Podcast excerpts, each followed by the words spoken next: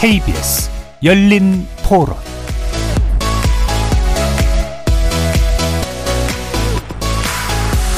안녕하십니까. KBS 열린 토론 정준희입니다. 성장도 빠르고 애들이 너무 영역을 똑똑하고 그래가지고 학교 일찍 들어가도 괜찮지 않을까 싶어요. 공교육이 빨리 들어가든 사교육을 많이 해도 어쨌든 학교를 들어가면서부터 아이들의 공부가 시작이 되는 거고 그 전부터 이미 시키잖아요. 1년이라도 조금 더 놀았으면 좋겠어요, 애들이. 어느 날 갑자기 발표가 돼서 어 이게 뭐지? 음, 아이 다 키웠는데도 그런 느낌이 들었는데 갑자기 1년을 앞당긴다 그러면 엄마들이 직장을 그만둬야 되는 상황도 생기고 학교도 준비가 안 돼 있을 것 같은 느낌이 더 많이 들어요. 어, 학부모들에 대한 어떤 설문조사나 기타 등등의 조사들이 이루어지지 않고 일방적으로 정부에서 그냥 이런 정책을 해야 되겠다라는 방식이었어가지고 너무 일방적이었던 것 같습니다. 어느 정도의 시뮬레이션을 하고 나름대로 준비 기간이 있었다라고 하면은 안 좋은 정책은 아니라고 봐요. 순차적으로 해가야 되는데 준비를 하는 그게 너무 소홀하고 갱솔했다. 저는 그러겠습니다. 거리에서 만나본 시민들의 목소리 어떻게 들으셨습니까? 지난주 초등학교 입학 연령을 만 5세로 낮추는 내용을 포함한 교육부 학제 개편안의 발표가 있었고 그 후폭풍이 거셉니다. 반발 여론이 크게 확산하자 정부는 국민적 논의를 거쳐 충분히 논의를 한 다음 추진하겠다며 한 발 물러섰습니다. 조기 입학을 비롯한 학제 개편안은 교육계 내에서는 오랫동안 논의되어 왔던 문제이지만 그것의 파장 또한 적지 않고 이해 당사자 간 합의가 쉽지 않았던 전례가 있습니다. 따라서 논란이 큰 문제를 공론화 과정 없이 일방적으로 추진했다는 비판이 제기되지 않을 수 없는 배경이 있는 셈이죠. 정부가 지금부터라도 공론화 해보겠다는 입장을 밝힌 만큼 조기 입학을 포함한 학제 개편에 대해서 찬반 논란도 뜨거워질 것으로 보입니다. 오늘 교육 전문가 네 분 모시고 뜨거운 논란으로 자리 잡은 만 5세 초등학교 입학 문제 그리고 교육 격차 문제 어떻게 접근하고 해결해야 할지 논의해보는 시간 갖도록 하겠습니다. KBS 열린 토론은 여러분이 주인공입니다. 문자로 참여하실 분은 9730으로 의견 남겨주십시오. 단문은 50원, 장문은 100원의 정보 용료가 붙습니다. KBS 모바일 콩 그리고 유튜브를 통해서 무료로 참여하실 수 있고요. 모바일 콩을 통해서는 보이는 라디오로도 만나실 수 있습니다. 시민 논객 여러분의 뜨거운 참여 기다리겠습니다. KBS 열린 토론 지금부터 출발합니다. 살아 있습니다. 토론이 살아 있습니다. 살아있는 토론, KBS 열린 토론. 토론은 라디오가 진짜입니다. 진짜 토론, KBS 열린 토론.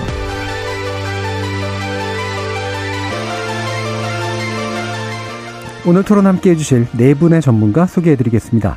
박남기 광주교대 교수 나오셨습니다. 네, 반갑습니다. 그리고 박정수 이화여대 행정학과 교수 자리해 주셨습니다. 예, 반갑습니다. 이경미 한국국공립유치원 교원연합회 회장 나오셨습니다. 반갑습니다. 조영달 서울대 사회교육과 교수 자리해 주셨습니다. 반갑습니다. 자, 어, 교육 관련 문제, 어, 언제나 우리 사회에 관심을 불러일으키는데요. 이번에는 이제 학제 개편안이 나왔고, 그 안에 이제 초등학교 입학 연령을 어, 만 5세로 낮추는 안이 포함되자 상당한 논란이 물고, 어, 불고 있습니다. 현재 학제 개편안, 물론 이게 초등학교 입학 문제만으로 이제 그 국한되는 건 아니긴 합니다만, 자, 이 부분에 대한 일단 전반적인 평가를 간단히 먼저 좀 들어보고요. 쟁점 토론 들어가도록 하겠습니다. 박남기 교수님 부탁드리겠습니다. 아, 네. 그, 오히려 교육계에서 바라볼 때 전혀 제가 다른 시각을 말씀드리자면, 예. 교육에 무관심했는데 음. 오히려 교육에 대한 관심이 크게 높아지면서 네. 교육 정책 관련 정책 창이 열린 좋은 계기가 됐다 이렇게 볼 수도 있습니다. 예. 아무튼 이번 정부가 밝힐 때 학령을 앞당겨서 사회적 약자와 중산층 이하 사람들이 조기에 공교육 체계에 포함돼서 교육 격차를 줄이는 것이 목표다. 또 아이들이 같은 성산항에서 출발하게 하는 것이 목적이다. 이렇게 밝히고 있어서 이 정책 정책 도입 목적은 상당히 좋아 보입니다. 네.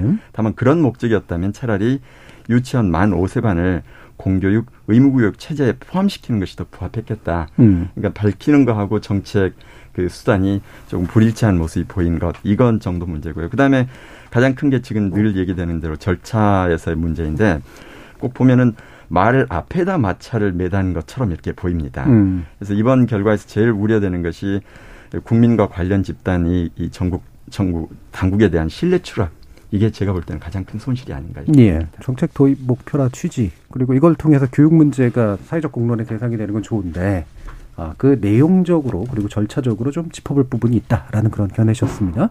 자, 조용단 교수님. 예, 저는 뭐, 그, 학제 개편에 관한 전반적인 것은, 어, 저는 찬성하는 네. 편입니다. 왜냐하면 제가 과거에 이제 5.2 학제 개편을 주장했었기도 하고요. 근데 이제 현재 제한되어 있는 만 5세 취약 연령 하향 정책은 제 생각에 이미 그 신뢰를 상실했다고 볼수 네. 있습니다. 그리고 또 뿐만 아니라 상당 부분은 정책 저항에 좀 부딪혀 있는 상황이고요. 그래서 이건 아마 현실적으로는 중단될 수밖에 없다 그렇게 음. 판단합니다. 예. 그럼에도 이 취약 연령을 하향한다거나 하는 그 부분을 포함한 아, 영 5세의 영유아 교육 자체는 굉장히 심각하게 논의되어야 합니다. 음. 왜냐하면 아, 대부분의 영유아의 발달이 그 뒤의 성장에 절대적으로 중요하다는 것은 최근에 대부분의 연구자들이 동의하는 바입니다. 그리고 뿐만 아니라 이런 상황에서 이 국가가 영유아 교육을 책임지고 또 학부모의 부담을 경감하고 격차를 해소하면서 출발선 평등을 추구하는 것은 그건 오랫동안 우리가 해온 일이죠. 네.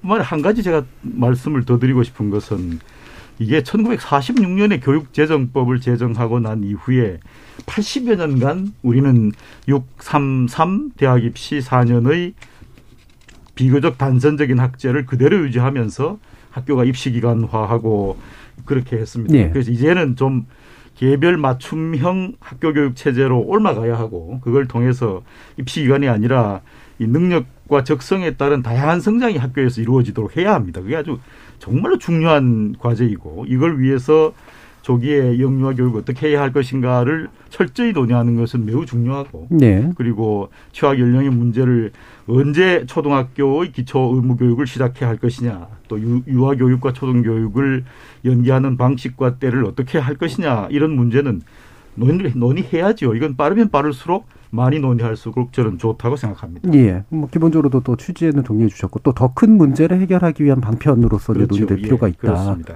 그러나 이제 현재 이 제한된 형태 자체가 되게 신뢰를 상실해서 아마 이대로 추진하기는 쉽지는 않을 것 같다. 그렇습니다. 이렇게 보셨네요. 이경미 회장님. 그 저는 먼저 유아 측면에서 좀 말씀드리고 싶은데요. 유아들이 그 지식을 습득하고 받아들이는 속도가 빨라졌다고 정부에서는 이제 말씀을 하시는데 예. 이는 개인적 편차가 매우 큽니다. 일반적으로 만 5세 유아들의 발달은 전조적기 수준이에요. 그래서 자기 중심적인 사고와 구체물을 가지고 학습해야 되는 그런 시기거든요. 그런데 교과서를 가지고 40분씩 앉아가지고 수업을 하는 방식은 이게 이제 아이들한테는 굉장히 어려운 부분이죠. 그래서 아이들은 그 나이의 아이들은 다양한 놀이와 매체와 친구 간의 상호작용 이런 거를 통해서 학습하는 것이 가장 좋거든요. 예. 그래서 지금 현재 저희 나라에는 어 우리 유치원 어, 누리 과정이 있죠. 네, 네. 그래서 그 만호세는 지금 현재 굉장히 핵심 연령입니다. 아, 또한 생활에서도 자조 능력이 발달해가는 가정인데요. 현재 코로나로 인해서 더욱 저하된 자조 능력을 발달시킬 수 있도록 돕는 것, 그리고 친구나 주변 사람들과 사회적인 관계를 맺어가는 기술과 인성 발달에 관한 예. 이러한 것들이 맞지 않다. 그래서 이거는 인권 침해라는 말까지 지금 나오고 있거든요. 음. 그래서 이런 교육 과정뿐 아니라 사회성과 생활 지도 등 다양한 측면에서 음. 유아에게 문제가 되기 때문입니다. 두 번째로 교육 기관적인 측면을 좀 말씀드리고 싶은데요. 요거는 현재 유치원에서는 그 만오세 유아들에게 맞는 환경과 시스템을 갖추고 있습니다. 그리고 만 3세 입학하면 만 5세 아이까지 졸업식까지 학령 체계를 가지고 어 유학교라는 그 자부심으로 3년의 교육 과정을 운영하고 있거든요. 예.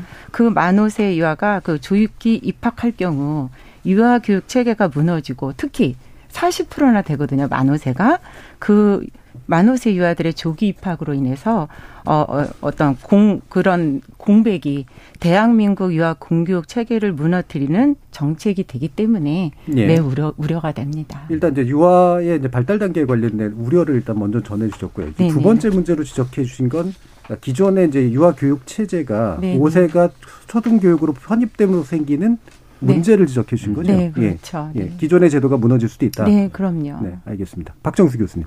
예, 어, 일단은 현재 이게 1949년에 교육법이 만들어지면서 네. 6334 학제가 만들어졌고 그것이 이제 70여 년을 계속되어 왔는 그러한 이 저희의 옷입니다. 네. 근데 이 옷이 우리가 한 50년대 그 초등학생의 그 발달 상태를 생각하고 그 다음에 이 지식 수준, 그 다음에 교실에서의 환경을 한번 생각해 보면 그것이 2020년에 네. 지식 기반 사회 이 4차 혁명을 준비하는 그런 측면에서의 어떤 교실에서 지금 그 다음에 이 콩나물 교실이 아니고 정말 20명, 30명 있는 그러한 학생들이 지금 수업을 받는 그러한 그 환경의 변화 이러한 부분을 감안을 했을 때 그 안 맞는 옷을 지금도 계속 입어야 되는가라는 네. 것을 생각해 보면은 이러한 이 미래 교육 개혁에 어떻게 보면 골간이 되는 음. 그러한 학제 개편안이 지금 논의가 되고 이게 교육부의 정책으로 이 일단은 그 대상이 된 것은 굉장히 네. 바람직한데 음. 이것이 경중이 잘못되고 음. 네. 완급이 잘못되고 음. 선우가 잘못돼서 소위 얘기한 절차적인 정당성을 잃는 바람에 네. 정말 좋은 기회를 놓칠까봐 좀 걱정이 됩니다. 음. 그래서 차제에 이게 이제 공론화가 됐으니까 이거를 지금 이제 우리가 준비하고 있는 국가교육위원회 그것이 빨리 정상적으로 가동이 돼서 진지하게 논란 논의를 해서 좀 더 이 바람직한 그러한 음. 미래의 이 우리 학제 만들어가는 그러한 이 단초가 됐으면 좋겠다 네. 이렇게 생각을 합니다. 80년대 학제를 보수하고 재편하는 건 분명히 필요한 일인데 현재 논의 과정인데 이 부분을 담보해 줄 수 있는가라는 부분에 대해서 우려를 해주셨고요. 자 그러면 몇 개의 쟁점 가운데 가장 핵심은 일단 그러면 5세로 낮추는 것. 다시 말하면 5세부터 초등학교 입학시키는 것에 대한 쟁점들인데 이것도 이제 안으로 들어가면 우려를 하는 이유는 또 여러 가지가 좀 이제 있는 것 같습니다. 아, 이 부분에 대해서 일단 의견을 더 여쭈어야 될 것 같은데요. 네, 네. 어, 조용대 교수님은 이 부분 이제 찬성해 주시는 그런 입장이 일단 기본적으로 좀 있으신 거죠?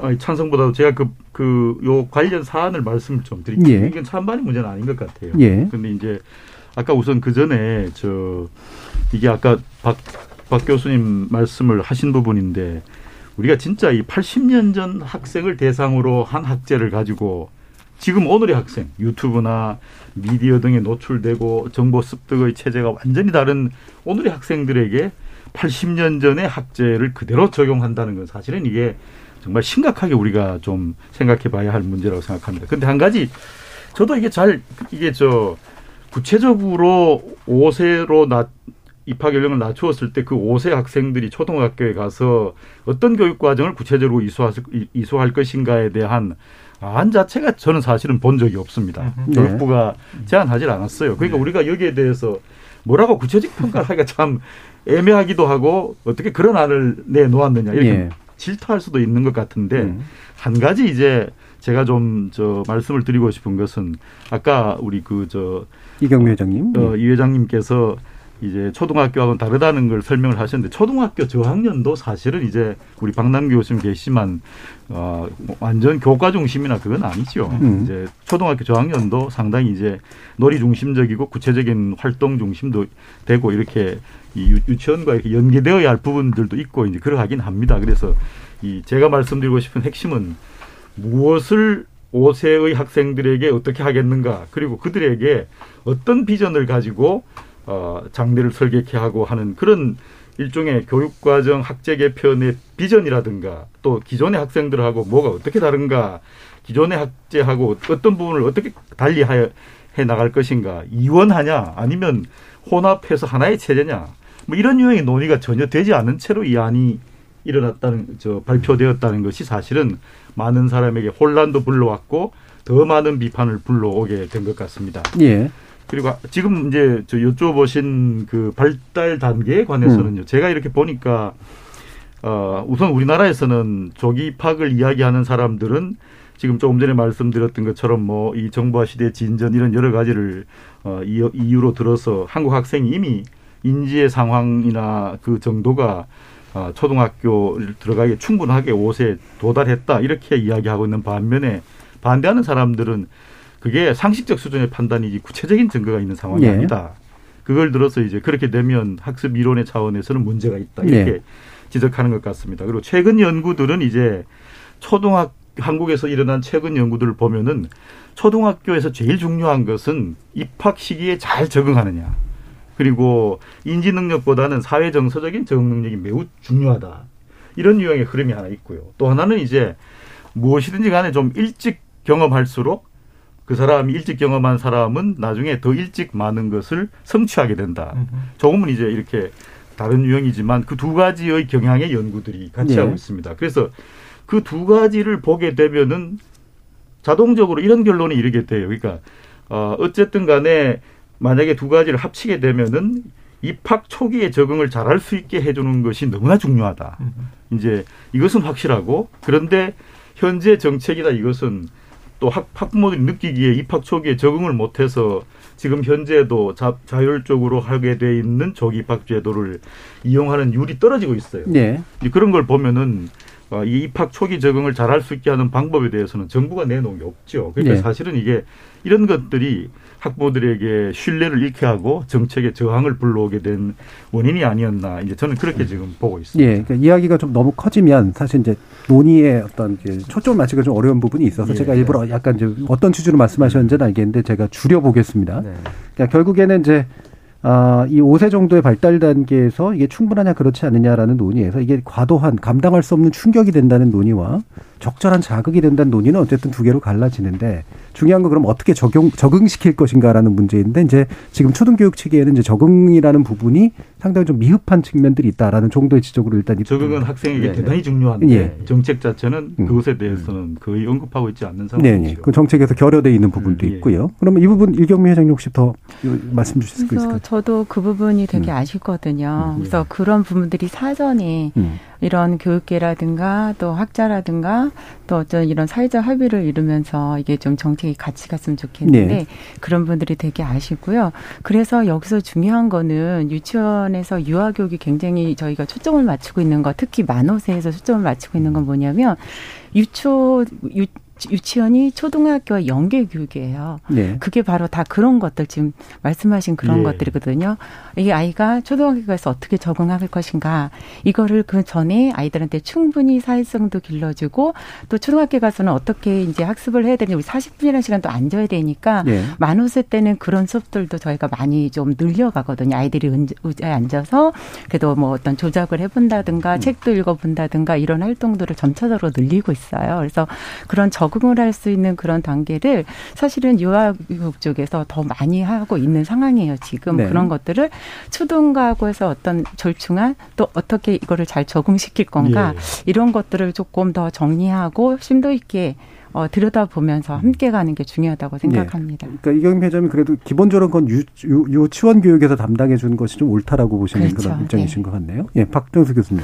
근데 지금 보면은 모델이 영국 모델이 있고 네. 미국 모델이 있는데 영국 모델은 지금 얘기 이 회장님 얘기하시는 그러한 유치원 교육, 그 K 교육을 이게 초등학교에서 그 합해 가지고 이 교육을 하고 그러니까 이제 만 4세가 이 기본적으로 이 초등학교에 4세 내지 5세 그게 영국 영국만 해도 이게 스코틀랜드가 있고 잉글랜드가 네. 있어 가지고 그 나라마다 다른데요. 예, pre-prep이라는 거 말씀하시는 예, 그래서 거죠? 4세와 5세에서 이게 유, 지금 얘기하시는 K 교육을 초등학교에서 담당을 하고 있고, 예. 근데 그 초등학교는 우리나라처럼 6년이 아니고 이게 3년, 3년, 이 4년에서 넘어가 가지고 네. 이게 저학년 같은 경우에 있어서는 거기에 맞는 다시 말씀드려서 유치원에서 하는 어떤 보육이나 놀이 중심에 그러면서 이제 교육을 가미하는 네. 그러한 부분이 강조가 되고 이 초등학교의 이제 고학년 같은 경우에 있어서는 이제 중학교하고 오히려 비슷한 네. 그런 이제 보육이나 어떤 놀이 부분은 굉장히 줄여가면서 교육에 이 중심을 두는 음. 그러한 체제로 가는 그러한 부분들이 있어서 지금 미국과 같이 미국도 주마다 굉장히 다양한데요. 네. 이 우리가 꼭 지금 이제 초등학교의 입학 연령 그 낮추는 것을 얘기하고 있지만 과연 이게 초등과 중등 간의 연계, 음. 그 다음에 초등과 유치원과의 어떤 연계 그렇죠. 이 부분도 포함해서 지금 학제 음, 개편을 네. 얘기를 해야 저희가 제대로 된 얘기를 할 수가 그렇죠. 있고요. 네. 그 다음에 요번에 지금 조금 그 희망하는 거는 지금 얘기한 대로 이 원화들이 이제는 우리가 그 누리 과정이 들어오면서부터 이제 만 5세 같은 경우 94%가 지금 유치원 교육을 받고 있어요. 물론 음. 이제 그 나머지 6% 그다음에 유치원 중에서도 보면은 또 이 어린이집에 있다든지 이렇게 좀 또 유치원 간에도 좀 차이가 있으니까 네. 공립하고 사립도 있고 하다 보니까 그 부분을 이제 보편적인 교육을 시킴으로 인해서 조금 더 이렇게 촘촘하게 이 우리가 그 돌봄이라든지 이러한 부분을 가져가겠다는 그러한 취지 측면에서 생각해 본다 그러면은 논의는 충분히 할 수 있는 아니다. 이렇게 생각을 하고요. 그런데 아쉬웠던 거는 뭐냐 그러면은 어떻게 이렇게 초등 저학년 같은 경우에 서 정말 학부모님들이 돌봄이 필요할 텐데 그 부분은 어떻게 할 거고 음. 그 다음에 유치원에서 이 원화가 줄어 안 그래도 지금 학령 인구 줄어들어서 유치원 그 이 시스템이 굉장히 걱정을 하고 있는데 그 부분은 어떻게 가져갈 거냐라는 부분하고 그 다음에 이 어린 아이들 5세가 초등학교에 들어가게 되면 거기에 대한 교육 과정은 어떻게 되는지 네. 이러한 부분이 너무 비어 있는 상태에서 이렇게 그 그것도 이제 추진 계획까지 발표가 음. 되니까 음. 이러한 지금 안타까운 모습이 나타난 것 같습니다. 예, 알겠습니다. 이건 박, 예, 박남 교수님도 말씀 주시죠. 일단은 우리 유아교육 시스템이 상당히 지금 거의 94% 취약을 하고 있고 예. 어, 유치원 유아학교로 개편을 하겠다는 말도 있어 3, 4, 5세가 체계를 네. 갖고 있고 잘하고 있는데 그걸 초등학교 울타리에 놓아야 교육이 되는 거고 음. 어, 유치원에다 놓으면 안 되는 거냐 이 부분은 또 고민이 필요합니다. 네. 그래서 오히려 어, 전문성을 가진 유치원 단계에서 그걸 제대로 해서 연계 부분만 좀 더 신경을 쓴다면 음. 오히려 우리가 요새 자꾸 뭐 K 에주 이런 말도 나오는데 우리 모델 정말 좋아요. 그리고 또 교사들도 아주 탁월합니다. 그래서 우리가 뭐 70년 동안 안 바꿨다는데 우리 인류 역사를 보면요. 인간의 뇌는 4만 년 전의 인간이나 지금이나 변화가 없습니다. 예. 우리는 구석기 뇌를 가지고 있는데 불과 80년에서 지금 이제 학제까지가 흔들 정도가 되는 거는 또 다른 부분입니다. 내용이나 예. 시스템 그런데 지금 초등학교는 말씀 그대로 유아를 받아들여서 만 5세 아이들이 공부할 수 있는 공간이 아니에요. 교실도 그렇게 되어 있지 않고 교사들도 준비가 되어 있지 않고 또 거기에 있는 여러 가지 지금 시스템, 시설 모든 게 그런 상황이기 때문에 유아 교육이 잘 안 돼 있다면 이걸 굳이 이 초등학교에다 다시 넣어가지고 공교육 기간을 늘리는 것 방법도 있지만 예. 이미 유아교육 시스템이 잘 갖춰져 있으니까 제 생각에는 그걸 공교육화하고 음. 우리가 이제 공교육 한다면 그게 무상 의무 교육을 의미하는데 그때 사립 비중이 너무 높다 이런 음. 불안이 있지만 오히려 저는 사립 비중 높은 게 더 효율적이고 효과적일 수 있어요. 공립보다. 예. 공립만 있을 때는 경쟁이 잘 안 되는데 이렇게 사립 비중이 높으면 사립에 대해서는 이미 그 에듀파인에다도 시스템을 놓고 하기 때문에 제대로 관리가 되고 사립은 오히려 훨씬 더 어, 시장의 논리에 의해서 오히려 더 열정적으로 할 수도 있다. 그래서 저는 이 시스템 자체를 이번을 계기로 해서 어, 유아교육에 있어서 좀 더 출발점을 공평하게 할 수 있도록 조금은 더 내용을 보완하고 예. 국가 지원을 늘리는 이런 계기가 되면 좋겠다 이런 예. 생각입니다. 그러니까 유아교육의 공교육화라는 비록 쉽지는 않지만 그래도 네. 이 문제로 해결하는 것이 옳다라고 네. 이제 견해까지 좀 들었고요. 아까 예, 교수님 예. 뭐, 뭐. 그 아마 유아교육의 공교육화에 대한 이제 그 부분은 아까 저도 처음에 이제 국가가 예. 어, 영유아 교육에 대해서 책임을 져야 한다. 이제 이미 누리 과정으로 그거는 되고 있는 거 아닌가요? 그리고 뭐 그 부분에 대해서는 크게 반대하는 네. 사람은 별로 없는 것 같습니다. 이제 아마 찬성할 것 같고. 근데 한 가지 이제 그 우리 박만 교수님 좋은 말씀해 주셔서 근데 이제 한 가지 우리가 조금 더 고려해야 될 것은 사실 이번 정책에서 그 어, 어쨌든 간에 교육의 핵심은 교사를 빼놓고는 이야기를 할 수가 없습니다. 네. 근데 이 교사를 어, 어떤 교사를 어떻게 양성해서 어, 현재 이 정책을 수행해 나갈 것인가에 대한 고려나 계획 이런 게 사실은 좀 결여돼 있어요. 그러니까 이걸 믿을 수 없는 신뢰가 자꾸 무너지는 거죠. 그런 점도 있고 또 하나는 근데 이제 이런 점도 있습니다. 그러니까 사실은 이제 제가 이렇게 쭉 겪어 보니까 과거 시대하고는 다르게 좀 오늘날 시대가 이제 어쨌든 좀 재난의 시대와 비슷한 성격을 갖게 됐어요. 우리가 코로나19를 경험하고 네. 하면서. 그러면서 이제 이 재난의 시대에는 학교 유아 유치원도 유아 학교라고 할 수 있으니까 제가 그냥 공통적으로 다 학교라고 부르겠습니다. 유치원도. 예. 네, 유치원도 유아, 학교입니다. 그러니까 그러니까 네. 유아 학교 유아 학교든 초등학교든 어떤 유형의 조직이든 아, 이 조직의 규모가 크고 조금의 여력을 가지고 있어야지 급박한 상황에 대응할 수 있고 재난의 시대에 쉽게 회복할 수 있고 하는 그런 특성들이 있어야 한다는 걸 우리는 지금 우리 몇 년의 경험으로 알게 됐어요. 예. 그러니까 이제 그렇게 보면은 어, 되도록이면은 이제 커다란 대규모의 시설에서 관리를 잘할 수 있고 그 관리 체계가 유연하게 흐를 수 있는 그런 유형의 어, 시설과 조직과 체계가 필요한데 사실은 이제 우리나라의 많은 유치원들은 그렇게 성장해 네. 맞다기보다는 다른 방식으로 성장해 왔기 때문에 이제 그런 점에서는 어떤 면에서는 또 이제 5학, 만 5세를 초등학교에 1년 정도 넣어서 이제 지금 아까 박, 박정수 교수님 말씀하신 대로 이제 연계 교육의 그것을 초등에서 하는 것도 타당하다 이렇게 주장할 수도 있는 거죠. 예, 그러니까 예. 강조점이 조금씩 강조점이 다르시긴 조금씩, 합니다. 예. 예, 그러니까 일테면 지금 조용달 교수님은 초등교육 체계로 유아교육 체계를 흡수하는 방식으로 하는 게 오히려 어, 현실적으로 아니, 인프라를 활용하거나 이런 데서 훨씬 그렇죠. 더 낫다. 그런 주장이 가능하다는 겁니다. 가능하다. 예, 뭐 제가 그 말씀에 이 회장님 말씀에 반대하는 거는 이건 아, 그러니까 이것도 하나의 옵션이 될 수 있다. 예, 예. 이렇게 보시는 건데. 오류가 예. 아까 얘기하신 거하고 좀 꽤 달라서요. 예, 약간 이제 그 예. 뭐가 있냐면 지금 예전부터 주장했던 게 유치원과 마찬가지로 초등학교 1학년 같은 경우에는 학급당 학생 수가 한 15명에서 18명 정도 돼야 겨우 교사들이 좀 관리하면서 갈 수 있을 텐데 우리는 지금 초등학교 자체를 1학년이라고 해서 학급당 학생 수 적은 게 아니에요. 25명, 28명 대도시 이렇단 말이죠. 음. 근데 이걸 이번에 정부가 발표하면서 뭐가 사람들로 하여금 그 조금 분노하게 했냐면 아이들이 줄어드니까 더 많이 넣어서 그 자리를 메꿔 가지고 끌고 가겠다 이런 식으로 잘못 오해를 시켰단 말이죠. 네, 오히려 네, 이걸 계기로 네. 해서 어 아이들 연령차가 커지니까 앞으로 초등학교 1, 2학년은 학급당 15명으로 우리가 맞추겠다. 예. 그리고 거기에 맞춰서 뭐 이러이러한 지원도 하고 교사도 충원하고 뭐 해야겠다 이렇게 해줘야 되는데 반대가 된 거죠. 음. 그리고 한쪽으로 이렇게 발표하면서 다른 쪽으로는 내년도 초등 교, 정, 교사 정원을 확 줄여버렸어요.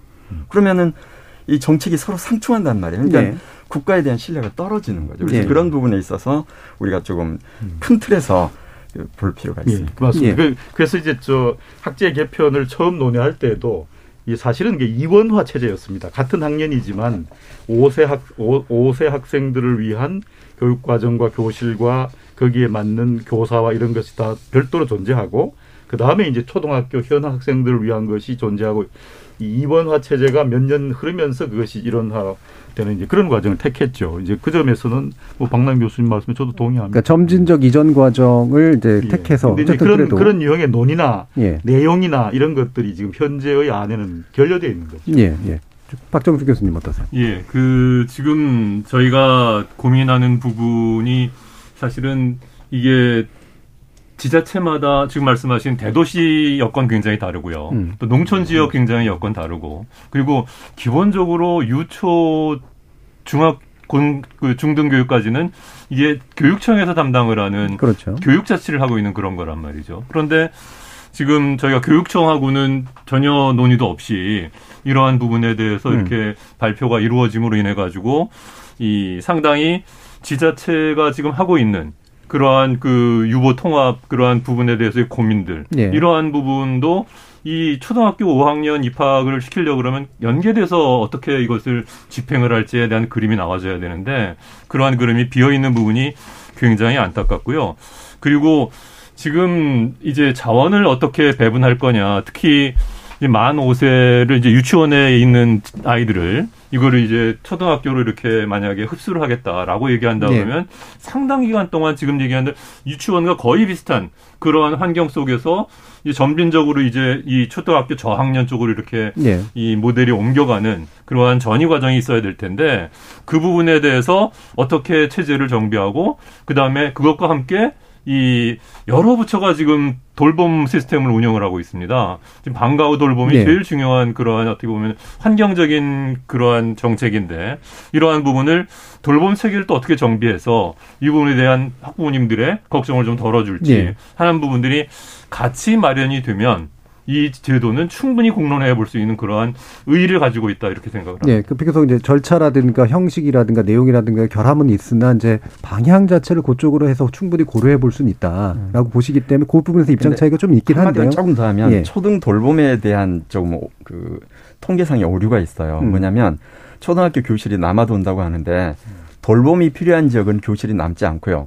돌봄이 필요 없는 지역이 교실이 남습니다. 네네. 그러니까 돌봄이 필요 없다는 게 무슨 말이냐면 유아가 아예 없는 네, 네. 시골 학교들은 교실이 남아 돌고 서울이나 광주나 이렇게 대도시에 돌봄 수요가 엄청 많은 곳은 교실이 없어가지고 교사들이 쉴 공간마저 없는 그런 상황이거든요. 예. 근데 우리는 전국 통계를 봤더니 초등학교 교실이 남아 돌더라. 그러니까 초등학교 교실을 이용해서 돌봄하면 된다. 그런데 네. 현실은 그렇지 않다. 지역별 것입니다. 구체적 편차를 반영하지는 못한 이제 그런 어, 정책이 될 수가 있을 것 같은데요. 이경미 회장께 그럼 다시 또 이제 초점을 맞춰서 저, 보면 어, 일단은 이제 그 유아교육 체계에서 그, 그 제도가 사실 이 부분 때 붕괴할 수 있는 부분, 요거는 좀 후에 좀 논의를 하고요. 일단 그거는 제하고더라도 현재 초등교육 체제가 5세를 흡수해서 점진적인 과정을 거쳐서 이런 유아교육의 일부를 담당하도록 만드는 그런 방식이 가능하다고 보시고 추구하시는 입장과 안 될 것 같다라는 입장은 일단 좀 다른 것 같거든요. 이 부분은 어떻게 생각하시는지 의견 여쭙겠습니다.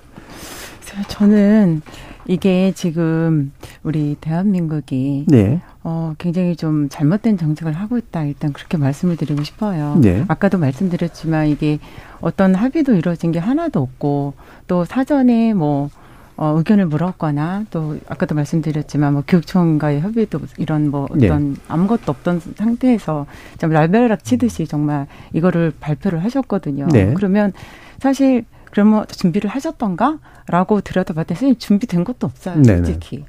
그리고 말씀하시는 게 뭐 교육격차 해소, 또 뭐 저출산 장려, 뭐 음. 이런 것들을 말씀하시는데 사실은 오히려 학부모님들은 더 불안해요, 지금. 어, 내가 이 시점, 이 시점에서 아이를 낳는 게 맞는가? 내가 낳았을 때, 나, 내가 낳은 요 시점에 아이가 굉장히 피해를 볼 것 같은 것이죠. 왜냐면 지금 굉장히 불안하잖아요. 어떤 네. 체제도 보이지도 그렇죠. 않고 네. 막연하기만 한데 무조건 하겠다라고 공부를 해놨어요. 그래서 그러면 이 아이를 내가 어, 돌봄도 잘 해주는 그런 기관에 보내고 싶은데 그런 부분들이 초등학교에서는 저는 지금 아직 준비하려면 멀었다라는 생각을 하거든요. 네. 물론 뭐 재정이나 이런 거를 막대하게 쏟아부으시겠죠. 근데 음. 저는 우리 한정에 있는 선생님들도 생각하는 게 왜 그렇게 해야 되는가예요. 지금 저희가 유아교육이 정말 이제 시작하는 단계도 아니고 음. 지금 100년이 넘게 이런 교육들을 해왔고 시설이나 이런 것들이 굉장히 잘 되어 있거든요. 예. 그러면은 그 아까도 말씀드렸지만 반복되는 얘기인데 유치원 교육을 어떻게 할 것이냐에 더 초점을 맞추시는 것이 훨씬 아이들을 이해하는 길인 거예요. 예. 그거를 너무 혼란스럽게 해서 초등학교 가야 가야만 이거를 무슨 혜택을 받는 것처럼 이렇게 얘기하시는 거는 좀 정책의 어떤 초점이나 유아를 중심에 두는 그런 정책이 아니다라고 저는 생각이 듭니다. 예. 그래서 유아 이미 이제 그잘 돌아가고 있는 유아 시스템에서 네. 이제 잘 돌봄 문제까지 포함해서 잘 네, 해결하면 된다. 교육이나 돌봄이나 이것을 확실하게 지금도 하고 있어요. 그러면 그렇게 초등과 가는 그런 부분들에 대해서 좀 더 교육을 어떻게 가미할 것이냐 이런 부분들을 더 고민하는 것이 맞다라고 하는 네. 생각이 네. 드는 잘 거죠. 되고 있다라고 말씀하셨지만 이제 아까 이제 조영대 교수님이 일부 지적하신 부분은 우리나라 현실에서 유치원 체제라고 하는 것이 큰 학교 시스템으로 뭔가 이렇게 자원을 잘 활용할 수 있는 시스템이 상대적으로 아니다 보니까 생기는 저는 그게 되게 조금 왜 아니시라고 말씀하시는지 모르겠어요. 아니, 그거는 그 부분은 예. 그 저희가 좀 고민을 좀 깊게 해봐야 되는 게 네. 지금 유치원 간에도 이 공립 유치원하고 또 사립 유치원 다르고 또 사립 유치원하고 또 이 어린이집 다르고 이렇게 해서 사실은 보면은 그 우리가 유치원의 어떠한 시설이라든지 이러한 부분들하고 이 초등학교의 시설하고 비교를 해보면 네. 분명히 이거는 차이가 많이 있는 게 사실입니다. 그래서 그렇죠. 네. 그러한 부분에서 이 활용을 할 수 있다고 한다면 지금 이 방학희 교수님 얘기하신 것처럼 이게 소위 그 혼잡이 벌어지는 부분은 분명히 우리가 감안해서 해결을 해야 될 것이고요. 그게 아니라 농촌 지역처럼 좀 여유가 있는 그러한 부분에 대해서는 그래서 전국적으로 획일적으로 2025년부터 4년간에 또는 12년간에 걸쳐서 이렇게 얘기할 것이 아니라 네. 먼저 경기도 모델 그래가지고 이 농촌과 도시가 같이 있는 그런 음. 경기도 모델에서 맞습니다. 한번 이 실험을 해보고 음. 그렇게 해봤더니 이게 유치원은 이렇게 그 남는 그런 시설을 어떻게 할 거냐 그러면 이제 어린이집하고 어떻게 통합을 하고 유보 통합이 이렇게 가져가게 되면은 이게 지자체하고 또 교육청은 어떻게 협업을 하고 네. 그다음에 이제 그렇게 초등학교하고는 어떻게 연 계를 하고 이러한 부분이 가름마가 타지면 아 경기도에서 워킹을 했으니 이것을 그러면 이 선택적으로 어떤 지역 교육청에 뭐야 그 이 시도 교육청에서 원하는 교육청은 좀 선택을 할 수 있게 음. 그렇게 선택을 할 수 있는 여지를 마련해 주면 네. 그러고 나서 이제 만약에 이게 이 전반적으로 이제 학부모님의 만족도라든지 성과라든지 이런 부분이 나타나지면 네. 80년, 70년을 해왔는데 이걸 우리가 4년 만에 12년 만에 꼭 이렇게 그 한꺼번에 이렇게 가야 되는 것은 아니라고 생각합니다. 그래서 네. 이 영국도 아까 말씀드린 대로 잉글랜드하고 스코틀랜드 이렇게 다르 다르고 네. 이 북아일랜드 다르듯이 또 미국 같은 경우도 주마다 다르듯이. 네. 근데 이제 미국이나 영국은 사실은 주법이 따로 있고 주 정부도 따로 있고 실제로 이제 뭐 스코틀랜드하고 잉글랜드 의회도 다르잖아요. 그런 것들은 만 법을 제정할 수 있는 네네. 그리고 대학 학제도 사실은 다르고. 근데 그거를 우리나라 개별 지역에 그대로 비유할 수는 없지 않을까? 아, 근데 제가 그래서 네. 한번 그 미국 제가 공부했던 Penn State, 펜실베니아 그 주를 봤더니 500개 school district가 있는데 네. 약 400개 정도는 K 학년이 초등학교에 포함이 되어서 운영이 되고 있고 그러니까 주 안에서도 다룰 수 그렇죠. 있다. 예. 그다음에 그 중에서 한 7, 80개 가까이는 그냥 별도로 음. 그 소위 말하는 이제 daycare라고 하는 거기에가 K 학년이 들어 있기도 하고 그다음에 초등학교에서 K 학년을 운영하더라도 그 일반 학생들처럼 이제 제때 그냥 집에 돌려보내는 경우가 있고 일반 그 데이케어처럼 돌봄을 네. 늦게까지 하는 데도 있고 그러니까 같은 주 내에서도 그 여건에 맞춰 살 수 있도록 네. 허용을 해주고 있어요. 네. 근데 그게 이제 입학 연령이나 졸업 연령 문제는 좀 다른 부분 아닌가요? 그러니까 거기 K 학년 뭐냐면 이제 만 5세를 네. 받아들이는 데도 있고 그게 만 5세 학교가 음. 꼭 초등학교 있지 않게 밖에 있는 경우도 있고. 네, 그럼 방금 이제 박정직 교수님 말씀하신 것처럼 우리나라도 지역별로 지역별 교육청 체계에서 뭔가 좀 나름대로 유연성을 발휘하면서 할 수도 있을 그렇죠. 것 같다. 유연성도 있지만 또 하나는 지금 우리 정책에 대해서 해외에서 볼 때 늘 그, 아, 한국 왜 그러냐 이제 농담처럼 그러는데 네. 뭘 하나 정부가 하겠다고 하면 시범 적용이나 시범 운영을 해보지 않고 예, 예. 전국화시켜 너무 전일화시킨다. 그러다 보니까 예상치 못한 많은 문제 음. 아니면 전문가들이 예측했던 문제 앞에서 결국 쓰러지거든요. 네. 그래서 이번에 한다고 한다면 어느 작은 그 교육청이라도 하나 잡아서 좀 시범 운영하면서 지난 30년 동안 시도했는데 안 됐는데 오히려 이런 시범 운영을 했다면 지금쯤은 우리 상황에 맞는 다양한 모델이 나왔겠죠. 예. 네, 저, 예. 예.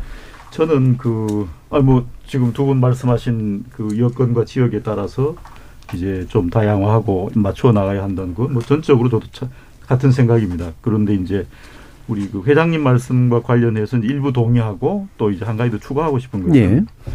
사실 이게 이제 어떤 경우에든 변화를 추구하는 개혁 정책에 있어서는 비슷한 한계에 봉착한다고 생각합니다만은 현재 유지되고 있는 것을 바꾸려고 하면 변화하는 것이 왜 그렇게 변화해야 하는가? 그것이 어떤 점에서 앞으로의 상황을 호전시켜 나가고 장래에 비전을 줄 것인가에 대한 그걸 명확히 해줘야 합니다. 네. 이제 그래야 사람들이 동조하고 쫓아올 그렇죠. 수 있죠. 미래에 대한 비전을 공유해야죠. 맞습니다. 맞습니다. 지금 네 그런 게 없습니다. 그게 없습니다. 네. 그게 제가 보기에는 그래서 제가 아까 초, 초, 맨 처음에 이 학제 개편의 요 자체로만 가지고 이건 도저히 할 수 있는 일이 아니다. 그래서 제가 이제 오이 학제 개편 이야기도 하고 했습니다마는 우리가 지금 제일 필요한 것이 사실은 어떻게 개별 맞춤형으로 학교 제도를 구축해 나가고 그리고 일터하고 학교 또 직업 교육과 입시 이런 것들을 선순환 구조로 만들어서 학생이 좀 정말로 적성에 따라 네. 행복하게 하는가 이런 유형의 생각을 해야 한다면은 이게 그냥 단순하게 1년 뭐 앞당긴다 이렇게 논의돼야 할 문제가 아니죠. 고등학교는 네. 어떻게 가져가고 초등학교를 과연 5년으로 할 것이냐 네, 6년 네. 이런 논의들이 같이 되어야 큰 비전을 만들고 작은 이제 방법론들을 선택해 나가고 합의도 해야 된다에 대해서는 뭐 여러 번 강조했었고 네, 네분 다 동의하시기 네. 때문에요. 어, 일부 마칠 시간이 얼마 안 돼서 요 지금까지 논의한 초등교육과 유, 그러니까 유아교육 사이에서 어떤 유연성을 가지고 실험해내거나 이런 방안들이 가능할까에 대한 커멘트를 두 분께 또 한 번씩 더 듣고 이제 마치겠습니다. 지금 말씀드린 대로 지금 이제 그 의무 교육 부분에 있어서 이거를 만호세로 획일적으로 전국적으로 네. 똑같이 이렇게 낮추는 그러한 부분 그것도 음. 이 아주 짧은 시간 동안에 이 그거를 어떻게 뭐 4년으로 하든 아니면 12년으로 하든 이렇게 갔을 경우 저희가 극복하기에 쉽지 않은 음. 그러한 과제들이 이 있을 것으로 우리가 보이고요. 그리고 음. 학부모님도 걱정들을 하시고 하기 때문에 제가 생각할 때는 이거는 그 실험 기간이 필요하고 음. 저희가 531 교육개혁이라고 이 김영삼 정부 때 저희가 했던 그러한 부분도 선택적으로 일단 하향을 하자라고 예. 얘기를 했던 것들이 결국은 지금 이 제대로 이루어지지 않은 부분은 우리가 그 말콤 글래드웰의 그 아웃라이어에서 얘기한 것처럼 초등학생 같은 경우 만 5세에 있어서 한 달이면은 이 굉장히 뭐 그 차이가 많이 나는 네. 거예요. 네. 그러니까 그 부분을 이 과연 어떻게 우리가 그 거기에 대해서 선생님들이 교육 과정이 그다음에 시설이 이렇게 뒷받침이 되면 예. 그 부분을 극복할 수 있는가라는 부분을 이 어떠한 시도교육청을 하나 지정을 해서 아마 네네. 이거는 제가 볼 때는 그 이 지원을 하도록 하고 거기에 대해서 우리가 지원을 하는 네. 그런 방식이 좋을 것 같은데요. 그래서 먼저 실험을 해보고 그 부분에 대해서 이 충분히 지켜본 다음에 그 물론 이 부분 과정에서 국가교육위원회에서 이게 대학 입시와도 연결된 네, 그러한 그렇죠. 부분들이기 때문에 네. 그 부분에 대해서 이 실험이 어느 정도 성공을 했다는 판단이 되면 그것을 이제 전국적으로 이제 확산을 하고 네. 그것을 이제 초중등 교육부에다 반영을 하는 이러한 순차적인 접근 방법이 필요하지 네. 않은가 이렇게 생각합니다. 이경미 회장님. 네, 좋은 말씀이시고요. 그 미국이나 유럽도 초등교육을 미리 실시하는 것이 아닌 걸로 알고 있어요. 물론 학년이 뭐 그, 네, 들어가 있다라고 할 수도 있, 지만 유아 발달에 맞는 공교육을 제공하는 것을 알고 있거든요. 예. 근데 이 만 4, 5세에 초등학교에 입학하지만 교육 단계 교육 과정을 초등학교 1학년이 아닌 준비 학년으로 하고 있는 걸로 알고 네. 있어요. 네. 그리고 18개월에서 11세 사이 어린이를 위한 별도의 프로그램이 운영되는 걸로 알고 있거든요. 그래서 유아들은 사실은 뭐 의사소통 또 언어, 그다음에 사회성 이런 발달 단계를 고려해야 돼요. 그래서 대부분 아이들이 게임이나 놀이로 수업하고 있거든요. 네, 네. 그래서 그런 학습과의 어떤 차이가 있어요. 그래서 그런 부분들을 만약 정부가 학령 시작 연령을 앞당기려고 하신다면 만 5세 아이들을 무작정 초등학교 1학년 교실로 보내는 것이 아니라 어, 현재 유치원을 좀 더 공교육 체제를 전환하는 유아 학교와 아이들의 발달 단계를 고려한 보다 면밀한 정책을 네. 고려해 주셨으면 참 좋겠다. 알겠습니다. 저는 그렇게 예, 말씀드리고 아까 강조해 주신 부분하고 다시 한번 네. 또 연결이 그러니까 됐고요. 혹시 오해가 네. 있을 것 같아서 아까 미국에 K학년이 들어가 있는 게 예. 1학년이 아니고 미국은 K-12 그래서 13년입니다. 예, 예. 그러니까 우리나라에 지금 병설 유치원이 있는 거고 마찬가지예요. 병설 유치원인 거죠. 예. 미국은. 굳이 말하면 같은 경우는 초등학교고. 예, 영학년이라고 또 얘기할 네. 수도 있는 청년이 네. 있는 것 같고요. 자, 네 분의 아, 일단 요 전반적인 부분에 대한 의견을 좀 들어봤고요. 아닙니다. 지금 정리하고 가야 되기 때문에 하나를 확인을 해야 돼서 예. 그 K는 그래도 어쨌든 간에 이제 그 같은 체제에서 관할하고 통솔하는 거죠. 맞습니다. 별도의 네. 조직은 네. 아니죠. 예, 알겠습니다. 자, 지금 청취자 문자 준비돼 있어서요. 들어보고 가겠습니다. 정희진 문자 캐스터. 네, 지금까지 여러분이 보내주신 문자들 소개합니다. 조혜숙님. 저는 만 5세 아들을 키우고 있습니다. 지금 아이들은 몇 개월 차이로 성장 편차가 정말 큽니다. 그림책 한 권도 집중해보기 힘든 경우가 많습니다. 이런 아이들을 책상에 앉혀 벌써 공부를 시키는 게 맞는 걸까요? 9921님. 일찍 초등학교에 입학해서 일찍 고등학교를 졸업하면 생애소득도 그만큼 증가합니다. 학제 개편으로 초중고 교육 과정을 쉽게 개편하고 대학에서 전공 교육 강화를 하면 된다고 봅니다. 7387님. 지금 교육제도의 옷이 맞지 않다는 의견에 동의하기 힘듭니다. 아이들의 인지 능력이 빠른 게 아니라 선행학습이 된 아이들이 빠른 겁니다. 당장 1학년 교실에 가보면 아이들의 수준이 천차만별입니다. 더 일찍 교육 체계로 편입하는 건 반대합니다. 2095님, 30년 이상 아이들을 가르치고 있습니다. 지금 아이들은 덩치만 커지고 정신적으로는 30년 전 수준과 비교해 볼 때 절대 더 뛰어나다고 보기 힘듭니다. 물론 개인차는 있겠지만 전체적으로는 오히려 학습 능력이 더 떨어진 걸 느끼고 있습니다. 야옹이님, 아이들 숫자가 급격하게 줄어가고 있습니다. 저출산 고령화에 대비해야 하지 않을까요? 인재가 성장 동력이 되는 시대입니다. 저는 조기 교육과 집중 교육에 찬성합니다. 이사공호님, 만 5세 입학 관련해서 예로 들고 있는 뉴질랜드는 학교에서 아이들을 여유롭게 지내게 하고 가정에서도 부모와 충분한 시간을 보내게 합니다. 무엇보다 우리가 논의해야 할 것은 부모와 아이가 함께할 시간을 어떻게 보장해 줄 것인지 고민해야 할 때라고 생각합니다. 전일제 돌봄은 물리적 공간인 집만 있고 심리적 공간인 심리적 공간인 가정은 없는 우리 아이들을 밖으로만 내모는 것이라 생각됩니다. 라고 보내주셨네요. 네, KBS 열린 토론. 이 시간은 영상으로도 생중계하고 있습니다. 유튜브에 들어가셔서 KBS 일라디오 또는 KBS 열린 토론을 검색하시면 지금 바로 토론하는 모습 보실 수 있습니다. 방송을 듣고 계신 여러분이 시민 농객입니다. 계속해서 청취자 여러분들의 날카로운 시선과 의견 보내주세요. 지금까지 문자캐스터 정의진이었습니다. 토론이 세상을 바꿀 수는 없습니다. 하지만 토론 없이 바꿀 수 있는 세상은 어디에도 없습니다.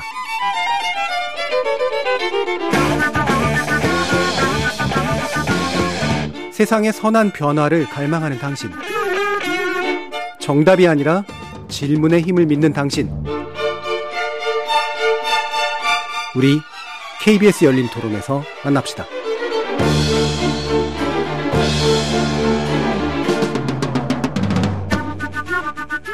KBS 열린 토론 만 5세 조기 입학 포함하는 교육부 학제 개편에 대해서 전문가들과 얘기 나누고 있는데요.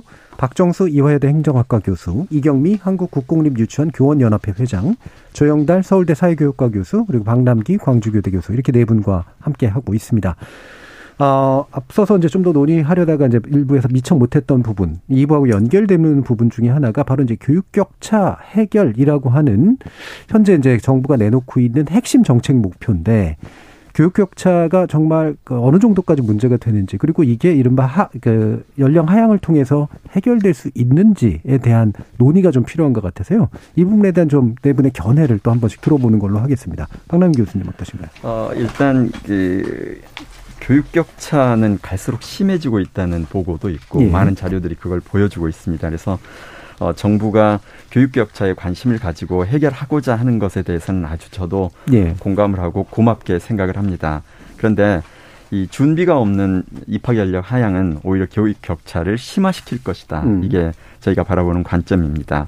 현재도 그리고 이제 하향을 했을 때 왜 그런 문제가 생기냐면 우리나라 교육 열은 양극화가 심각합니다. 예. 과열된 부모와 냉각된 부모가 또 냉각 집단이 늘어나고 있기 음. 때문에 어, 만약에 부모에게 어, 이렇게 연락해서 이제 빨리 조기 입학이 가능하다 해가지고 의무처럼 이렇게 얘기를 해놓으면 음. 무관심한 부모는 그냥 그대로 보낼 거예요. 예. 근데 자기 아이를 봤더니 우리 아이가 갈 데가 못 됐다. 이러면 그때도 의무적으로 보내는 게 아니고 어떻든 선택권이 현재도 주어지듯이 음. 주어질 음. 거거든요. 그러면 그런 아이들은 안 가겠죠. 고려해서. 그렇게 된다면 부모가 무관심해서 그냥 보내놨지 학교는 가봤더니 대규모 학급이지 그러면 이 아이들은 방치될 수밖에 없게 예. 되는 거죠. 따라서 어, 이런 부분에서 바라보면 그 현행 여건상 이렇게 특성에 맞춘 맞춤형 개별 주도가 불가능한 여건 속에서는 오히려 이렇게 연령을 낮추면 부모가 직접 교육을 해야 되는 부분이 늘어나거나 아니면 사교육 의존도는 높아질 수밖에 없고 이는 결국 교육 격차 심화로 이어지게 될 거다. 예. 이게 저희들이 볼 수 있는 시나리오입니다. 예. 자, 이 부분 박정수 교수님 어떤 생각이십니까? 예, 저는 조금 생각이 다른데요. 음.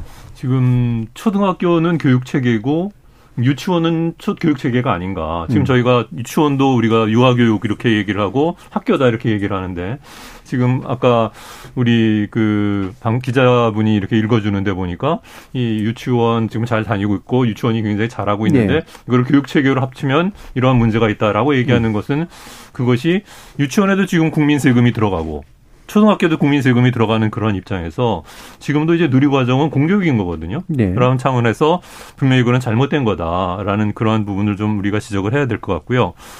이 교육 격차를 교육부가 아마 교육당국 이렇게 얘기한 것은 제가 생각할 때는 이 초등학교 같은 경우에 있어서는 뭐 이걸 사교육이 차이가 나는 부분을 빼놓고 근데 부모의 가정 형편에 따라서 분명히 사교육의 정도는 다를 거라고 네. 생각이 됩니다.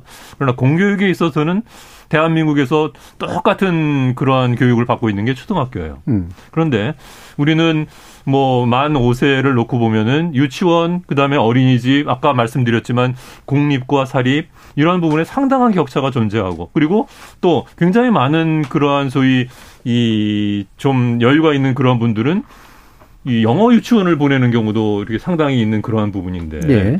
이러한 부분이 이게 초등학교로 만약에 아우러진다고 한다 그러면 그게 K 학년 해가지고 영국식이 됐든 아니면 미국식이 됐든 이렇게 된다고 한다 그러면은 이제는 공통적으로 이렇게 교육과정 속에 들어와지는 그러한 부분들이 존재할 수 있다. 네. 그래서 기본적으로 이 어떠한 그 사회 양극화의 초기 원인이라고 생각하는 정말 그만 5세 아들이 출발선이 좀 유사할 수 있게 만들어지는데 하나의 이 기회는 될 수 있을 것이다. 예. 물론 이것을 위해서는 굉장히 많은 전제 조건이 필요한데 아까 말씀드린 질 좋은 만 5세의 초등학교 1학년 이제는 그것이 유치원이 아니라 초등학교 1학년이 될 텐데 그 부분이 제대로 이루어질 수 있도록 예. 교사 부분 그다음에 시설 부분 그리고 이 돌봄 부분 이러한 부분이 이 보장이 돼야 되는 그런 자원이 좀 투자돼야 되는 그런 부분들이 존재한다. 예. 그래서 이것이 이루어진다고 얘기한다 그러면은 분명히 지금의 이 다양한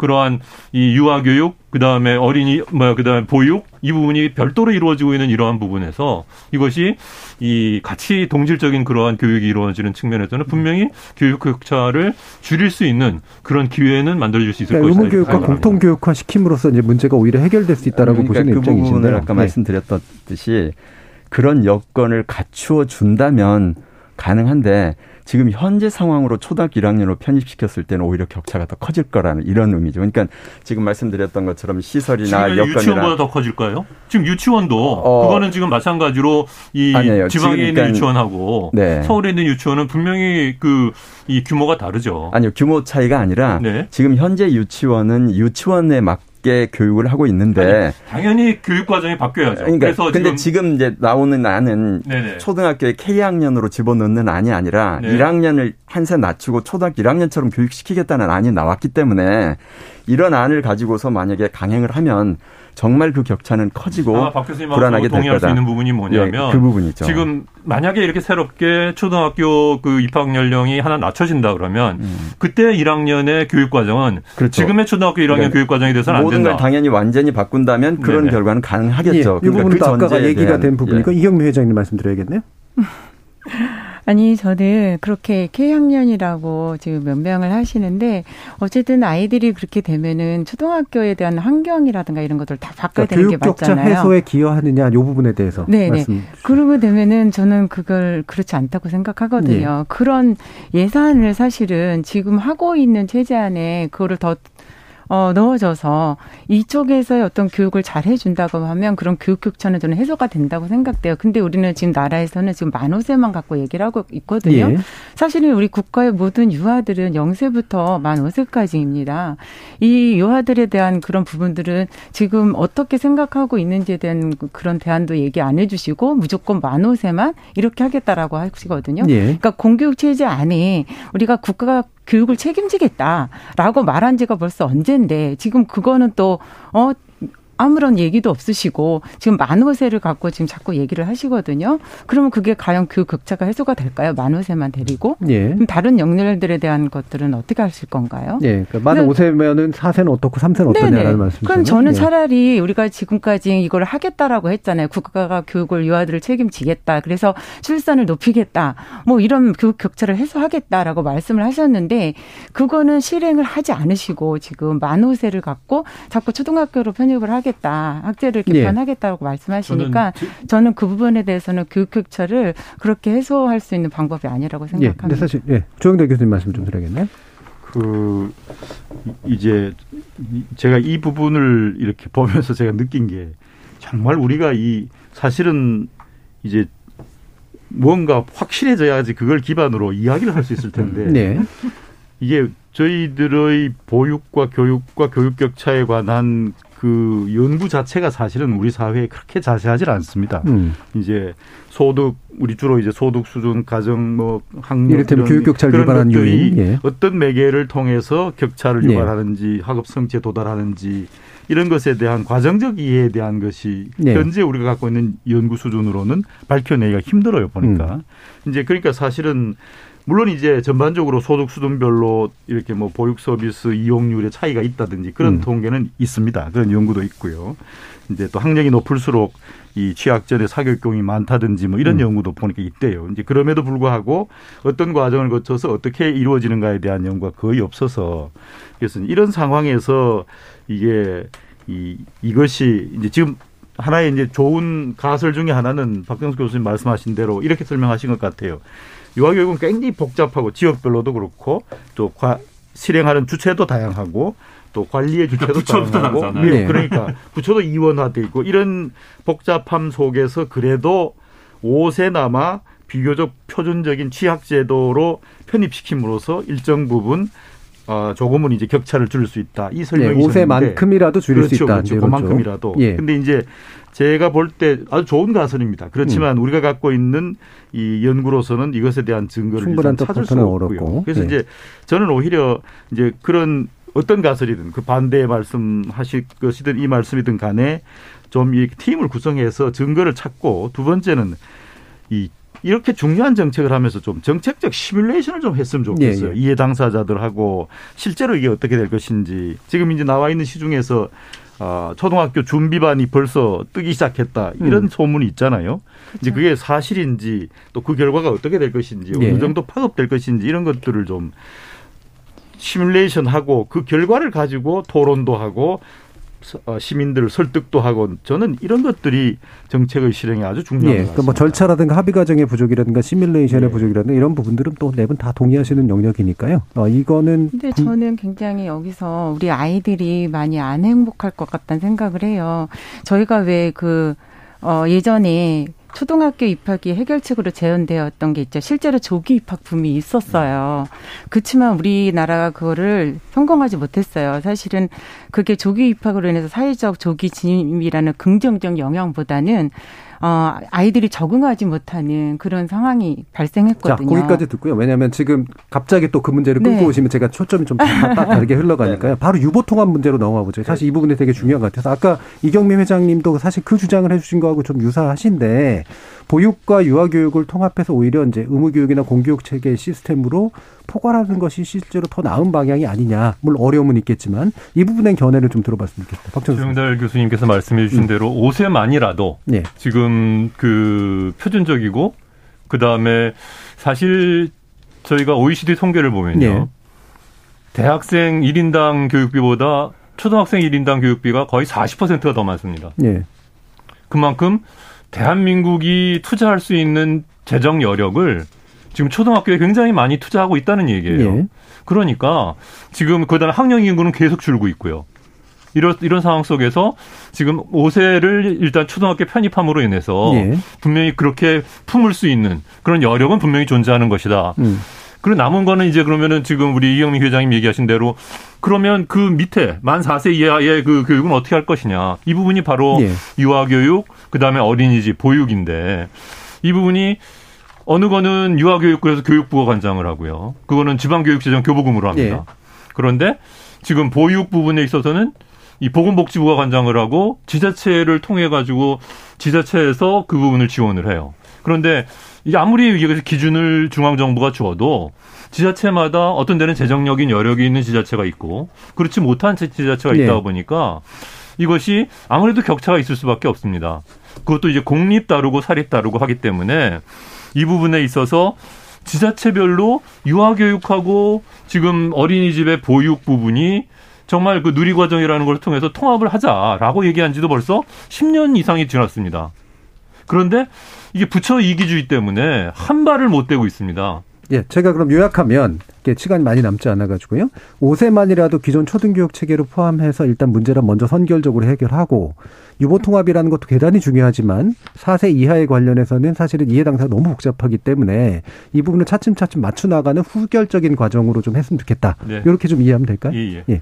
근데 지금 이제 제가 조금 깜짝 놀란 음. 게 어, 학생 수는 줄고 예산이 충분하기 때문에 한 학년을 그러니까 1년을 더 빨리 당겨서 초등 교육에 편입시켜도 충분한 여력이 있다 하는 부분은 좀 고민이 필요합니다. 네. 말씀드렸던 것처럼 지금 우리 상황 속에서 어, 특수교육 아이들마저도 핀란드는 17.2%인데 우리는 1.3%만 시키고 있어요.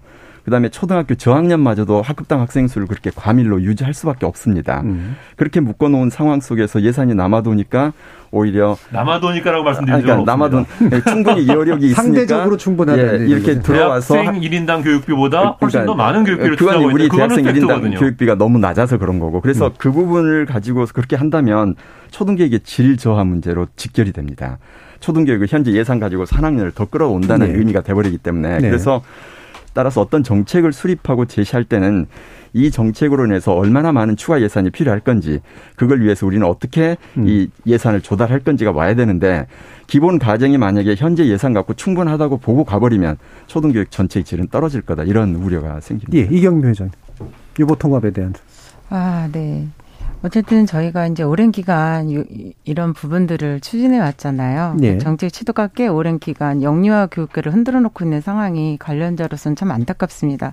저는 어린이집이 가지고 있는 그런 현실적인 어려움을 개선하고 교사의 처우나 양성 과정에서 답보된 전문성을 높일 수 있도록 지원하는 방안과 공사림 유치원에서 학부모의 요구나 수요를 지원할 수 있는 돌봄과 방학 중 운영 등이 충분히 가능하도록 지원하여 초등학교 입학 전 교육과 돌봄성을 제대로 갖춘 유아학교를 체제를 만들어주는 것이 유아교육과 교육을 바로 세우기에 가장 현실적인 유보 통합이라고 말씀드리고 싶습니다. 그래서 유아교육과 교육을 바로 세우기 과정에서 어린이집과 유아학교가 영유아와 학부모들에게 안정적인 보육과 교육기관으로 안착되고 이를 지원하는 행정력이 제대로 정립된다면 어린이집에서 유아학교로 그리고 유초 중등 교육이 연계성과 체계성을 자연스럽게 가지게 되지 않을까요? 그러니까 유보 통합에 대해서 찬성 입장이신 건 맞는 거죠. 네, 근데 그걸 꼭 유보 통합이라고 말씀을 할 수는 없겠지만 예. 이게 우리가 어쨌든 이 공교육 체제 안에 들어오려고 한다면 국가에서 책임을 지고 할 때 이런 부분들을 잘 고려를 하고 해야 된다. 그래서 의무교육학 할 때 이런 어린이집이라든가 사립이라든가 공립이라든가 이런 부분들의 현실성을 잘 직시하고 이런 부분들을 해결하도록 나갈 수 있도록 하는 것이 그게 그걸 뭐냐면 행재정이나 이런 것들을 국가가 학교 체제 안에서 잘 시행을 해준다고 하면 저는 교육 격차나 이런 것들도 해결될 수 있고 또 아이들이 지금 어, 초등학교 가기 위한 그런 부분들도 네. 충분히 해결이 될 수 있다라고 보고 네, 있습니다. 사실 유모 통합 문제가 논의는 많이 됐지만 잘 안 됐던 이유가 예산 문제도 있고 사실 주무기관이 되게 달라서 생기는 문제도 있고 무엇보다도 이제 교사 양성 시스템이나 그거를 바라보는 또 여러 가지 편견이나 다양한 시각들이 있어서 그렇기도 한데 이 부분에 대한 의견도 한번 더 여쭤보겠습니다. 조영대 교수. 그 이게 저는 좀 단호하게 음. 유보 통합에 대해서는 어, 일종의 교육 중심으로 체계를 일원화하는 것이 맞다고 생각합니다. 네, 유보 통합보다는 그렇지 않으면은 이 문제를 해결할 수가 없습니다. 예. 그리고 보육도 유아 교육도 다 교육의 측면을 상당히 갖고 있습니다. 네. 다만 아, 상당히 전적으로 갖고 있습니다. 그런데 하나 이제 우리가 다르게 생각해야 할 것이 있습니다. 과거의 제조업이나 대량 생산 시대의 단순한 교육으로 오늘의 교육을 바라보는 것은 저는 변화가 필요하다고 생각합니다. 이제 앞으로의 교육은 아까 제가 재난의 시대도 말씀드렸고 세상의 변화도 말씀드렸던 것처럼 이제 정말로 그리고 과거에는 여러 자녀가 있었지만 이제 한 자녀 또는 두 자녀 이렇게 아주 저 자녀 수가 줄어든 상황에서 모든 자녀에게 맞춤형으로 이루어지고 또 일종의 지적인 자율과 창의, 애정과 돌봄 이런 것들이 같이 이루어지는 그걸 뭐라 그럴까 일종의 단순한 교육의 개념이 아니라 토탈 에듀케어의 개념으로 교육 개념 자체를 바꿔야 합니다. 예. 이걸 바꾸는 걸 전제로 해서 그렇게 되면 학생 학부모들이 필요하는 교육 플러스 해서 돌봄도 단순한 돌봄이 아니죠. 교육적 돌봄 이렇게 이제 모두가 변화하게 될 텐데 이런 유형의 학생에게 맞는 맞춤형 에두 토탈 에듀케어의 어떤 개념으로 교육의 개념을 재정립하고 이걸 중심으로 해서 유보 통합을 하고 교육 부분을 중심으로 한 이론화의 길을 밟는 것은 네. 저는 우리가 추구해야 할 길이 아닌가 그렇게 생각합니다. 그러니까 일단 네. 교육 개념이나 이런 것들 에듀케어라는 개념으로 교육과 보육을 통합한 개념으로 우선 바꾸고 거기에 맞춰서 유보 통합을 구체적으로 추진한다 이신데 어, 그때 교육을 그렇게 바꾸면 예를 들면 고등교육이나 어, 이런 것들 또는 고등학교나 이런 데들도 그런 educare 시스템 상당히 바뀌게 되겠죠. 음. 근데 이제 초등 저학년으로 갈수록 자기보다는 남의 도움을 받는 케어 쪽이 더 케어 쪽이 강하고 예. 고하, 고학년으로 갈수록 자기 스스로가 스스로를 care하는 형태의 어떤 자조? care 시스템이 예. 자리 잡게 되겠죠. 예. 저희가 초기에 지금 6334에 그 이것이 옳지 맞지 않는다라고 얘기하는 것이 초등학교 1학년을 이 낮추는 것도 굉장히 큰 의미가 있지만 음. 지금 얘기하신 대로 만약에 그 대, 어느 대선 후보가 처음에 그 5, 3, 그이 3, 4, 4 음. 이렇게 해가지고 12년을 유지하지만 초등학교는 5년으로만 가고 네.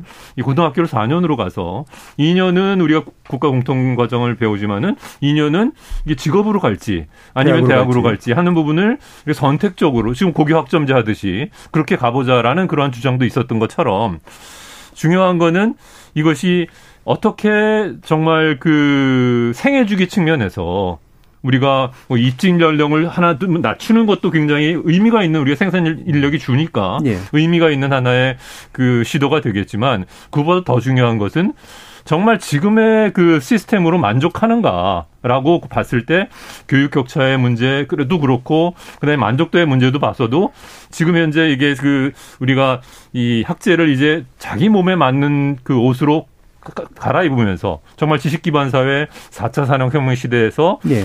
거기에 맞는 학제로 만약에 바꿔진다면은 지금보다 훨씬 더 교육의 만족도도 높아지고 그 다음에 함께 어떠한 유아와 보육 문제도 우리가 같이 풀어나가는 예. 그런 선순환의 구조로 갈 수 있을 것이다 이렇게 예. 기대를 하는 예. 겁니다. 예. 방금 박종희 교수님이 아마도 마무리 발언과 거의 유사한 내용을 해주셨기 때문에 다른 분들께 한 1분 정도씩 마무리 발언으로 들어보도록 하겠습니다. 이경민 회장님 말씀 주실까요? 아, 네. 저는 어쨌든 예, 유치원의 유학교 체제를 정, 제대로 정비하는 것이 먼저라고 생각합니다. 그리고 학급당 학생 수 네. 그리고 또 우리가 좀 아이들 지금 한 반에 많거든요. 그래서 아이들을 좀 행복하게 교육을 제대로 하고 돌봄을 하려고 하면 그런 부분들을 좀 잘 체제를 잡을 수 있도록 어, 학제 개편 전에 이런 것들이 다 우선되어야 된다고 생각합니다. 그리고 정부에서 여러 가지 안을 이야기하시고 또 결국은 대국민 설문과 간담회 등, 등을 진행하시겠다고 하시는데 사실 이렇게 뜨겁게 언론과 교육단체, 학부모단체에서 많은 의견을 주며 반대하고 있어요. 그리고 지금 현재 사실 58개 단체가 지금 연대해서 범국민 연대에서 서명한 인원만 해도 3일 만에 네. 3일 만에 20만 5천 명이 넘었어요. 그렇다고 하면은 교육부 장관님께서는 왜 이런 것들을 받아들이지 않으시는지 그리고는 자꾸 쉽게 여러 내용을 조정하 시고 말씀하시면서도 결국은 정부 안대로 할 것 다 해보겠다. 하시는 것 같아요. 예, 이해장사의 의견까지 네. 다 들었으면 좋겠다까지 네, 듣고요. 그래서 예, 시간 맞는 마무리 조금 한. 예. 그래서 결국 대통령님께 말씀드리고 싶은데 교육 정책에 좀 더 깊이 생각해 주시길 바라고 만 5세 조기 입학 학제 개편안 이제는 대통령님께서 결단하셔서 철회해 주셨으면 감사하겠습니다. 알겠습니다. 조영당 교수님. 예, 저는 그 윤석열 대통령께서도 이제 학제 개편 말씀도 하시고 정부와 사회 인력 양성도 말씀하시고 그랬죠. 그러니까 아마 대통령의 말씀은 미래를 위한 교육 혁신을 서둘러라 이렇게 이제 주문을 하신 것 같은데 이제 그런 점에서는 지금 논란은 많이 되고 학부모님들께 대단한 고통을 드리기는 했지만은 어쨌든 간에 이 일을 중심으로 해서 미래 사회를 위한 학제 개편이나 좀 더 나은 우리 음. 교육을 위한 중요한 화두는 던져질 수 있다. 예. 저는 뭐 그런 생각은 좀 듭니다. 음. 알겠습니다. 박남규 교수님. 어, 지금 논의 학제 개편이 갑자기 부각이 됐는데 실은 교육계 이보다 더 화급한 지금 많은 난제가 있습니다. 그래서 이 교육 의제를 설정할 때 지금 당장 화급한 것과 또 우리가 중장기적으로 논의할 것들을 구분해서 갔으면 그래서 학제 부분은 긴 호흡으로 갈 부분이다 이 음. 말씀을 드리고 동시에 어, 집권단의 철학과 의지로 강행을 하면 실패 가능성이 높고 그 결과는 또 국민이 감수를 해야 합니다. 그래서 그런 걸 막기 위해서 만들어 놓은 게 국가교육위원회이기 때문에 어, 국가교육위원회가 그러한 역할을 제대로 수행할 수 있도록 음. 가능하다면 그 누가 보아도 중립적이고 전문성을 갖춘 그리고 온 국민이 신뢰, 신뢰할 만한 그런 인사로 좀 위원회를 구성해 주었으면 어, 그렇게 된다면은 이제 갈등이 심한 문제 혹은 중장기적으로 필요한 문제들은 거기에서 정말 의미 있게 다뤄주지 않을까 음. 이렇게 기대를 합니다. 알겠습니다. 자 오늘 학제 개편이라고 하는 굉장히 뜨거운 이슈가 돼버린 내용을 가지고 네 분의 전문가와 함께 토론해봤는데요. 이경미 한국국공립 유치원 교원 연합회장, 조영달 서울대 사회교육학 교수, 박남기 광주교대 교수, 그리고 박정수 이화여대 행정학과 교수 네 분마다 수고하셨습니다. 감사합니다. 감사합니다. 감사합니다. 네, 고맙습니다.